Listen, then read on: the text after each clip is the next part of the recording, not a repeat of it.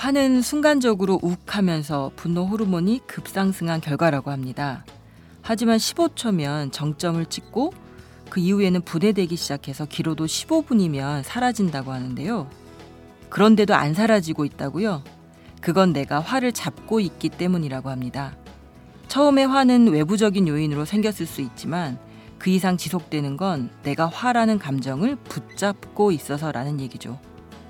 화를 흘러가게 하기 위해서는 의지가 필요합니다. 잠시 상황을 피하는 것도 좋은 방법이죠. 근데요, 방법이 없을 땐 36개 주랭낭이 최고죠. 오늘 사는 이야기 다시 읽기 시작합니다.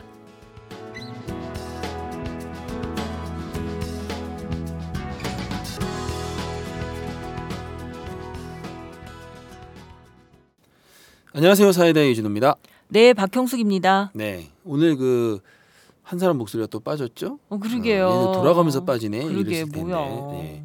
그 저도 몰랐어요 최규하 기자 휴가서. 제가 그 전주에 휴가를 썼더니 기다렸다는, 기다렸다는 듯이, 듯이 이거 그냥 뭐 하시는 거니까 바로 그냥 지금. 빠졌네. 최규하 기자도 휴가입니다. 아 그래요? 네, 최 기자는 어디로 갔나? 어, 저는 별로 최규하 기자한테 별 관심이 아, 없어요. 그래요? 네. 저도 그러네요. 모르는 네네. 거 보니까. 그렇죠. 우리 같은 일행 맞나 싶어요. 네. 여하튼 뭐 휴가 가니까 아주 푹 쉬고 오고. 네. 네. 오늘은 저희 둘만 진행하겠습니다. 네. 자 오늘 제가 네. 화에 대한 네. 걸로 이제 여는 말을 했는데요. 네. 너무 공감하지 않으세요? 정말 제 얘기입니다. 그리고 여기 이제 길어도 15분이면 사라진다고 했는데 네. 곰곰 생각해 보니까 하루 종일 제가 화가 나 있는 상태도 많았어요. 네. 근데 이 화도 많이 그 경험이 쌓이다 보니까 네. 이제는 좀 어렵 알겠는 게 그 화가 나는 그 순간만 잘 다스리면 음. 끝인데 네, 네. 그 순간 끌려다니고 여기 음, 있는 음, 음. 표현대로 하자면 그 계속 내가 잡고 있다 그렇죠. 보니까 종일 그 상태인 거예요. 네. 그러니까 나만 손해야. 그러니까 그 사실 그런 거죠. 화를 내가 엉덩이 밑에 깔고 있으면서 네. 어 화가 안 나가 안 사라져 막 음. 이렇게 외치고 있는 꼴인 거죠. 네, 근데. 사실은 그 의학적으로 그 화의 호르몬은 네. 이렇게 그냥 금방 사라지고 마는 건데 그걸 음. 붙잡고 있는 건 화를 냈던 내 습관이 맞아요. 계속 그거를 붙잡고 음. 있고 싶어 하는 거라 그러더라고요. 맞아요. 이 화가 나면요. 아, 자기를 좀 자세히 관찰해 봐야 되는데 음. 저 같은 경우는 아, 몸에 열이 나기 시작해요. 네. 그 그리고 진짜 얼굴이 우리가 진짜 뚜껑 열린다고 하잖아. 음, 음, 음. 그 말이 딱 맞는 말 같아. 머리가 뜨거워지지. 그렇죠. 머리가 뜨거워지고 몸도 좀 부들부들 아, 부들부들? 심장은 막 어 쿵쾅 쿵쾅 bounce bounce 응, 응, 응. 막 이런 상태가 되는데 너 변화가 오는 걸 알잖아요. 음. 그 일단 알아차리고 음. 그걸 이제 꾹 참고 몇 초만 그걸 관찰하고만 있어도 어. 진정이 좀 되기 시작하는데 근데 또 한편의 마음으로 내가 진정하고 싶은 마음이 없어.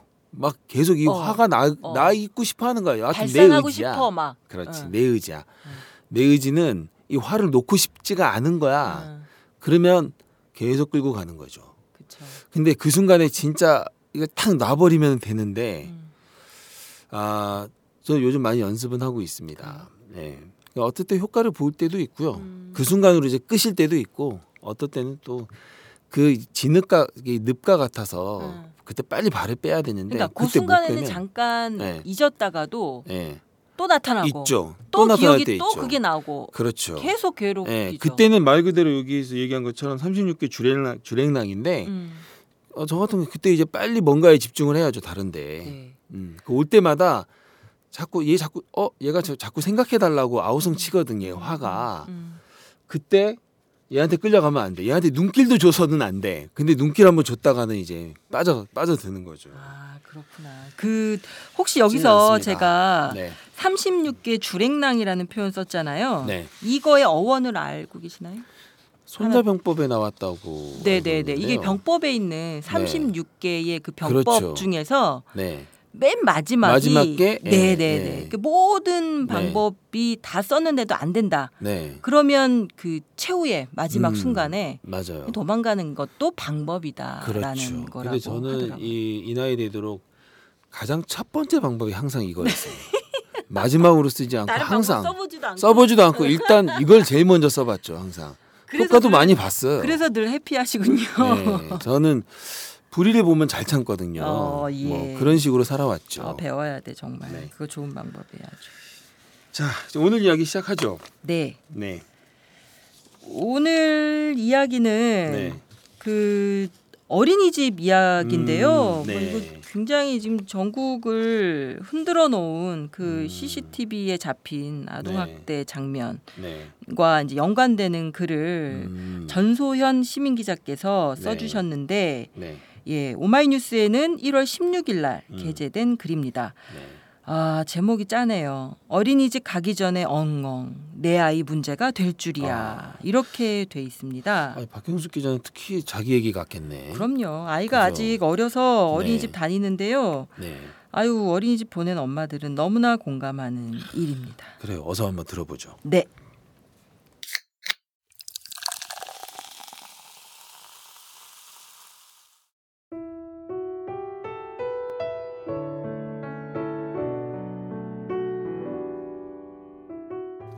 아직 말을 못하지만 엄마란 말 하나만은 확실히 하는 내 아이가 오늘도 어린이집 현관에서 등을 돌리는 나를 보고 엉엉 운다.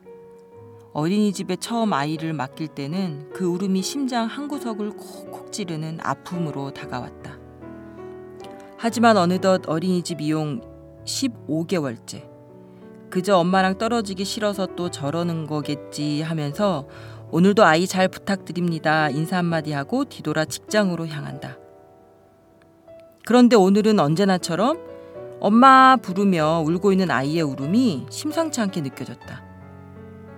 그건 아마도 네 살박이 가녀린 여자아이의 뺨을 후려친 그 여자의 영상을 보아서일 것이다. 100일 때부터 어린이집에 맡겨진 내 아이. 내 아이가 다니는 어린이집 선생님들은 나에게 정말 천사와 같은 분들이다. 가끔은 내가 아이를 찾으러 가도 아이가 가장 좋아하는 선생님 품에서 안 떨어지려고 할 때가 있어 엄마인 나를 서운하게 만드는 그런 곳이다. 그런데도 그 충격적인 영상을 본 다음 날, 그리고 또 다음 날, 나는 그 천사 같은 어린이집 선생님들을 의심의 눈초리로 바라봤다. 혹시 지금 내 아이가 우는 게 나랑 떨어지기 싫어서야? 아니면 선생님들이 구박해서야? 불과 며칠 전까지만 해도 아이가 울어도 선생님과 나는 미소를 모이며 헤어졌다. 하지만 오늘은 울고 있는 아이 앞에서 나는 걱정스러운 표정을, 선생님은 잘못한 것도 없이 미안한 표정을 지으며 헤어져야 했다. 우리 사이엔 그 어떤 문제도 없었지만 우린 이상하게 불편한 관계가 되어 있었다. 일을 하면서 가끔 열어보는 인터넷 포털 사이트 검색어 자리엔 하루 종일 인천 어린이집이 떡하니 자리를 잡고 있었다. 점심을 먹으러 가도 이 테이블 저 테이블을 할것 없이 대화의 소재는 어제 그 어린이집 뉴스였다. 어린이집에 아이를 맡기고 출근을 한 나의 처지를 뻔히 아는 동료들은 마음이 안 좋겠어. 괜찮아요? 라고 안부를 물었다. 그 아이는 인천 송도에 살고 있는 한 가정의 아이이자 우리 아이였을지도 모를 이 사회의 아이였기에. 귓가에서 그 사건과 관련된 이야기가 들릴 때마다 내 머릿속에는 무자비한 어른의 손찌검에 붕 떠올라 바닥에 쓰러졌던 그 아이의 모습이 생생히 떠올랐다. 그리고 내 아이도 혹시 그렇지는 않을까 하는 걱정과 그래도 그 사건의 주인공이 내 아이가 아니어서 다행이란 이기적인 마음에서 비롯된 생각이 교차했다. 오늘은 그저 여느 날처럼 평범한 날일 뿐인데 저녁에 아이를 찾으러 갈 때까지 걱정이 한가득이었고 가슴은 어떤 선고를 받기 직전 마냥 쿵쾅거렸다. 일찍 일을 마치고 다급한 발걸음으로 지하철역으로 가 전철을 기다렸다. 오늘따라 왜 이렇게 전철은 늦게 오는 것 같고 유독 정거장 수가 많게 느껴지는지 집 앞 역에 도착해서는 하일 속 발이 퉁퉁 부어 있는 것도 있고는 어린이집으로 다른 박질 쳤다. 우리 아이 어린이집이 그럴 리는 절대 없다고 믿으면서도 아이를 봐야 안심이 될 것 같았다. 재원아, 엄마 오셨네. 선생님이 이름을 부르자 미끄럼틀 주변에서 놀고 있던 17개월 배기 우리 아이가 방긋 웃으며 걸어왔다. 그러곤 빨리 신발을 신기라는 듯 제 운동화를 들고 와 성화다. 오늘도 재원이 밥 잘 먹고 잘 놀고 낮잠도 잘 잤어요. 참 오늘은 야외 활동도 참여했어요. 어느새 이렇게 커서 재원이가 야외 활동도 같이 나가는지 기특했다니까요. 선생님은 언제나처럼 아이 가방을 챙겨주시며 하루 동안 있었던 이야기를 들려주시는데 나도 모르게 휴 하는 안도의 한숨이 흘러나왔다. 아이고 재원이 엄마도 괜히 종일 걱정하셨구나. 이런 말 하는 것도 솔직히 좀 이상하지만 우리 어린이집 선생님들 정말 안 그러니까 걱정 마세요. 어제 오늘 엄마들이 아이 할머니들이 유독 아이를 빨리 찾아가요. 오후 3시부터 퇴근 시간 마냥 어린이집이 텅텅 비더라고요. 이런 일이 벌어질 때마다 엄마들보다 더 가슴 떨리는 건 우리일지도 몰라요. 괜히 억울하기도 하고 우리 며칠 전처럼 서로 믿고 의지하며 아이만 생각해요. 재원 어머니. 나도 모르게 무심코 뱉은 한숨 한 모금에 선생님은 얼마나 상처를 받으셨을까. 선생님 이야기를 듣곤 얼굴이 붉어지며 부끄러움과 죄송스러움이 훅 올라오더니 나도 모르게 울먹이고 말았다. 죄송합니다, 선생님. 이라고 말하면서. 선생님은 오히려 내 어깨를 토닥이며 위로해 주셨다. 일 다니며 아이 키우기 힘들죠? 이런 일 있을 때마다 마음고생까지 하느라 더 힘들고 우리 일이어서 하는 말이 아니라 대다수의 선생님들은 정말 아이가 좋아서 하세요. 이 일 솔직히 아이들 좋아하는 마음 없으면 억만금을 준다 해도 못해요. 인사를 드리고 유모차에 아이를 태워 집으로 오면서 나도 모르게 눈물이 뚝뚝 떨어졌다. 안타까운 사건을 보곤 진심으로 일하는 선생님들을 은연중에 불편하게 하고 의심했던 나 자신이 미워서 아이 선생님께 죄송해서 선생님 말씀은 하나도 틀린 게 없었다. 나도 주말에 하루 종일 아이를 보면 혼이 빠져나가는 것처럼 느껴질 때가 있었는데 다수의 아이들을 매일 돌봐야 하는 대부분의 어린이집 선생님들은 아이를 사랑하는 마음이 없다면 그 일을 할 수 없었을 것이다. 최근 호주에선 이런 일이 있었다고 한다. 무슬림의 카페 인질극이 벌어진 직후 한 무슬림 여성이 공공장소에서 히잡을 쓰면 안 좋은 시선을 받을까봐 히잡을 벗으려 하자 한 백인 여성이 다가와 이렇게 말했다. 당신의 종교적 신념대로 히잡을 쓰세요. 당신이 안전할 수 있도록 내가 당신과 함께 걸어가 줄게요. 이것이 계기가 되어 내가 함께 당신과 걸어줄게요. 라는 운동이 펼쳐졌다. 이 일화는 성숙된 호주의 국민의식을 돌아볼 수 있는 계기였다. 어제와 오늘, 나처럼 어린이집에 아이를 맡기고선 종일 가슴 졸였던 엄마들 많았을 것이다. 아이를 맡기는 스스로를 원망하기도 했을 것이고, 상황을 원망하기도 했을 것이고, 또 괜히 어린이집 선생님들을 의심의 눈초리로 바라보기도 했을 것이다. 엄마와 떨어지기 싫은 아이의 울음을 심각하게 받아들이기도 했을 것이다. 이번 인천 어린이집 유아 폭행 사건은 너무나 안타까웠고 잔인했다. 하지만 그 분노를 성심성의껏 오늘도 아이를 돌보셨을 대부분의 어린이집 선생님들에게 던지지는 말아야겠다. 호주의 국민들처럼 정말 성숙한 국민이자 엄마가 되어야 한다. 이런 사건이 보도될 때마다 죄 없이 죄인이 되어 괜히 미안한 마음뿐인 선생님들에게 먼저 웃음을 보이며 오늘 하루 수고하셨습니다. 라고 또 선생님 덕분에 아이도 나도 즐거운 하루를 보냈다고 감사 인사를 하는 멋진 엄마들이 많아졌으면 좋겠다.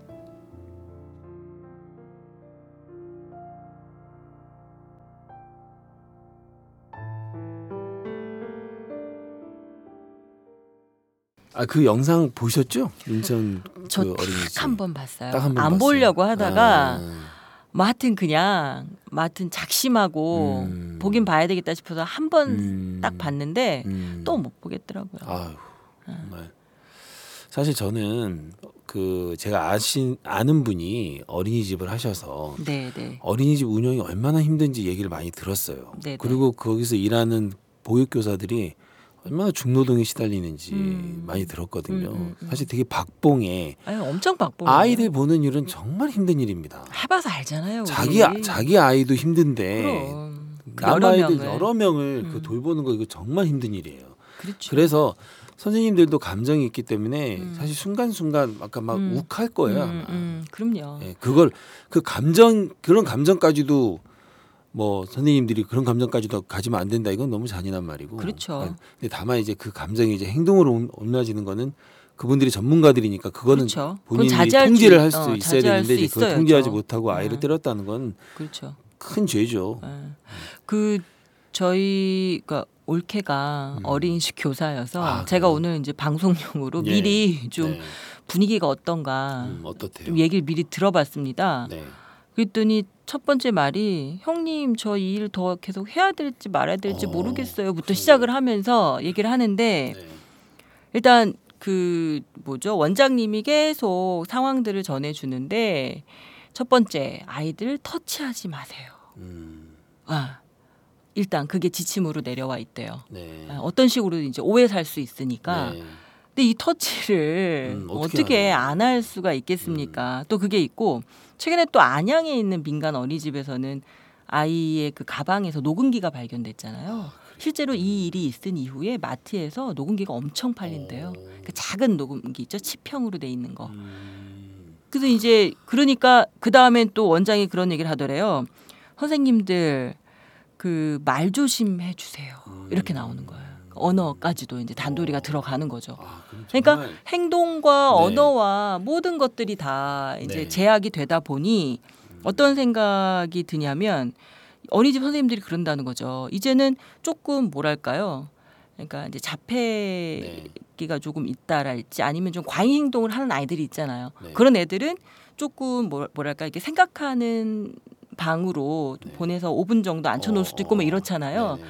이제 이런 것 들이 시도가 어려워지거나 많은 걸 아. 부담하고 해야 되는 음. 상황이 되다 보니 네. 선생님들은 원장님한테 좀 이제 문제가 되는 아이들은 받지 말아 주세요라고 얘기가 또 나올 수 있는 거예요. 어, 그러니까 그렇죠. 그죠. 예. 그러니까 굉장히 뭐랄까 이 아이와 교사와 학부모 사이에 그러네. 횡장한 불신의 골들이 생길 수 네네. 있겠다. 이 상황을 거치면서 네.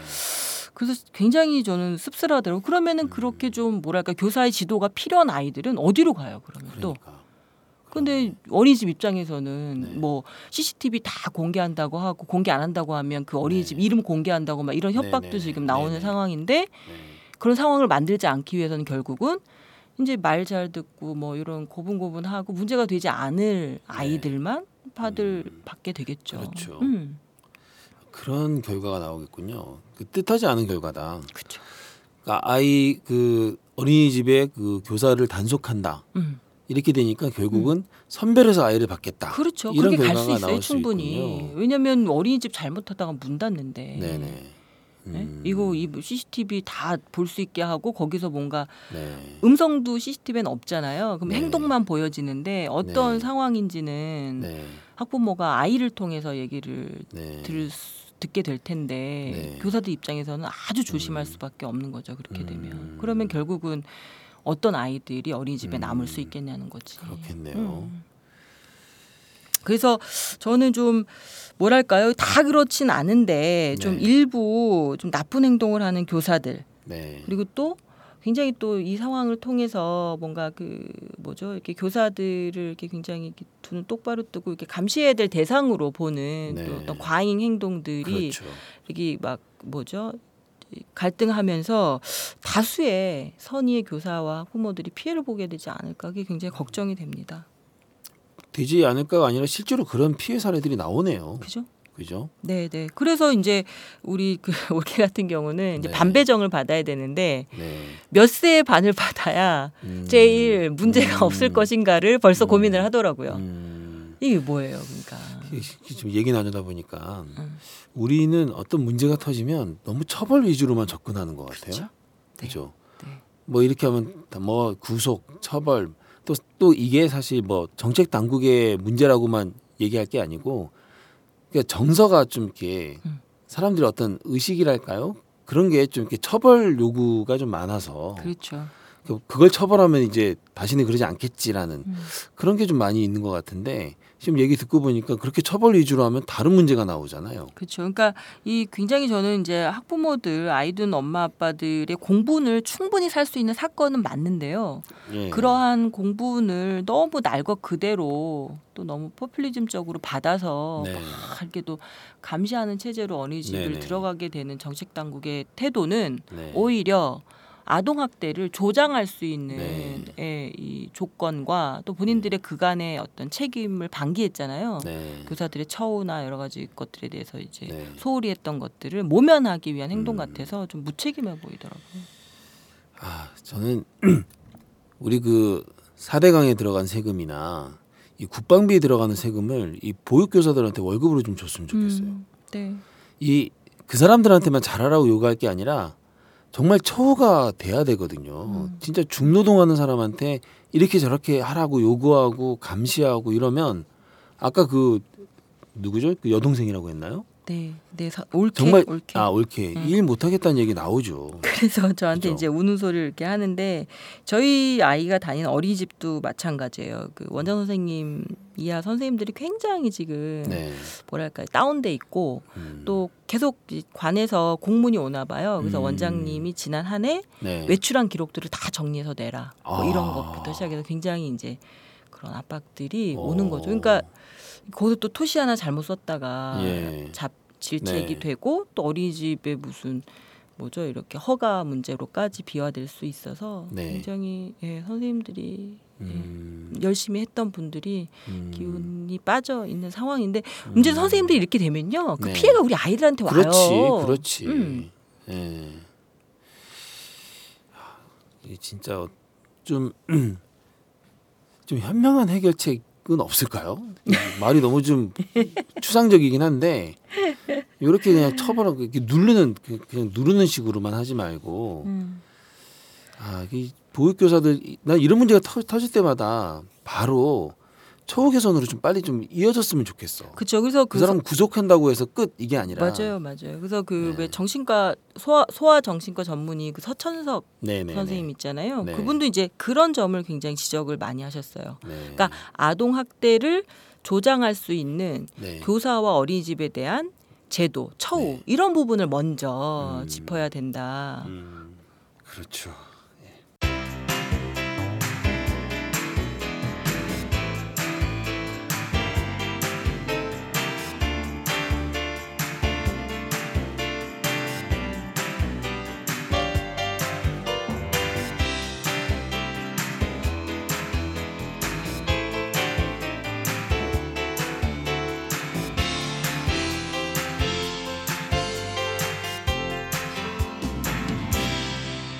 지금 당신의 이야기를 들려드립니다. 사는 이야기 다시 읽기 사이다. 자, 아마 이쯤에서 인터뷰 안 하나 하실 분들이 있을 텐데 아, 기사를 쓴 전소영 기자님이 너무 바쁘셔서 야, 요 기사에 잘 나와 네. 있죠. 뭐 거의 네네. 여기 아, 이거 저 너무 이해돼요. 음, 하일 속 발이 퉁퉁 부어 있는 것도 그러니까. 있고는 예. 애를 이제 하원시키기 위해서 달려가잖아요. 그러니까요. 이렇게 분초를 사시는 분인데. 네네. 도저히 시간이 안 나신다고 해서 네. 저희가 인터뷰는 할수 없게 됐습니다. 네, 뭐 생생히 기사를 통해서 많은 게 전달이 되어서요. 네. 예, 저희가 공감할 수 있는 글이었던 것 같습니다. 네. 그 박경숙 기자는 그 어린이집에 아이를 맡기는 엄마로서 네. 언제 마음이 가장 짠해요? 아이가 이제 어린이집에 그 안 간다고 할 때. 얼마 전에 미생을 보면서 미생에 이런 장면이 나와요. 그, 아, 그 선차장, 선차장인가? 그 아이를 어린이집에 데려다 줘요. 데려다 주자마자 아이를 내려다 놓고 바로 뒤돌아서서 막 전화를 하면서 나와요. 예. 근데 전화를 하다가 약간 이상한 느낌을 받아서 딱 뒤돌아봤더니 자기 딸이 계속 엄마를 바라보고 있는 거야. 그러면서 선차장이 순간 전화를 끊고 느낀 거지. 응. 지금까지 아이는 항상 엄마하고 인사할 것을 기다리고 있었구나. 어머나. 근데 이 엄마는 너무 바빠서 아이만 내려주고 항상 바로 뒤돌아서 나왔거든. 그러면서 너무 미안해서 순간 아이를 안고 약간 눈물을 흘리는 장면이 있어요. 음. 그 장면 보면서 제가 우리 집 아이들하고 내 아내랑 같이 봤는데 다들 눈물이 글썽이더라고요. 그러게 어우 나 지금 네. 소름 끼치는데요. 그 상황이 음. 너무 공감되어서. 아유 그래요. 하여튼 그 아이를 맡기는 엄마들 참 참 가슴 아프죠. 네. 가슴 아프다는 말로도 좀 모자라다. 좀 더 더 좀 임팩트 있는 말 없어요? 어때요? 어떤 말 좀 없어요? 하여튼 좀 저려요. 저려. 저리죠. 음. 근데 이런 이런 말 하는 사람 얄밉겠지만 이 순간도 다 지나갑니다. 그쵸? 예. 예. 저는 지금 벌써 가물가물해요. 음. 예. 아니 근데 아이가 그렇게 또 엄마와 이렇게 분리 독립되는 과정을 통해서 음. 성장하는 거잖아요. 음. 그 과정을 지혜롭게 잘 하면 되는 음. 거니까 그 자체가 네. 문제라고 생각되진 않아요. 네. 자 오늘 이야기는 여기까지 하죠. 그 저희가 이 팟캐스트 사이다를 하면서 항상 진행하기 전에 오늘은 한번 진짜 일찍 끝내보자 음. 이런 얘기를 많이 했잖아요. 음, 음. 왜냐하면 그 저도 다른 팟캐스트 듣는데 사람마다 다르겠지만 뭐 분량이 막 45분 뭐 1시간 넘어가면 좀 부담스러워요. 음, 음. 예. 그래서 저희가 한번 최대한 짧 짧게 한번 해보자라고 네. 했는데 말만 했잖아요. 네네. 근데 오늘은 한번 꼭 해보고 싶습니다. 네. 실천을. 실천을 해보고 싶습니다. 그래서 오늘 아, 저희가 이 기사 읽어준 거하고 저희 나눈 얘기로 하고 다 끝내고 바로 닫는 말하고 오늘은 닫겠습니다. 아 그렇게요? 예, 한번 해보죠. 한번 해보죠. 그리고 우리가 한번 딱 들어보고 나서 음. 어, 청취자들 반응도 한번 들어보고 나서 음. 괜찮다 그러면 앞으로도 계속 이렇게 짧게 너무 어색했다 그러면 또 다시 늘리면 됩니다. 네. 그러면 청취자들과 함께 네. 그 판단을 내려보도록 하죠. 자, 그럼 오늘 방송 닫아보죠. 네. 네. 네, 오늘 읽은 그 기사에서 이런 말이 있었죠. 어제 오늘 엄마들이 유독 아이를 빨리 찾아가세요. 오후 3시부터 퇴근 시간 마냥 어린이집이 텅텅 비더라고요. 예, 이 참 아프게 들리는 말이었는데요. 어쩜 세상은 약, 양쪽의 극단이 지배하는 게 아닌가 하는 씁쓸한 기분도 듭니다. 일부 교사들의 아동학대와 또 일부 학부모들의 과잉 보호가 다수의 묵묵한 교사들과 부모들의 신뢰를 깨버리는 것 같아 안타까운 마음이 듭니다. 이번 사건으로 교육이 감시로 흐르지 않기를 간절히 바랍니다. 자, 이제 마치겠습니다. 이 방송은 10만인 클럽 회원들의 후원으로 만듭니다. 회원 가입 문의는 02733-5505 내선 274번으로 하시면 됩니다.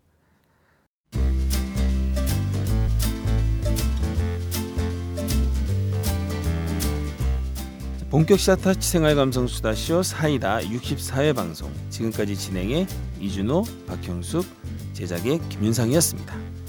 다음에 만나요.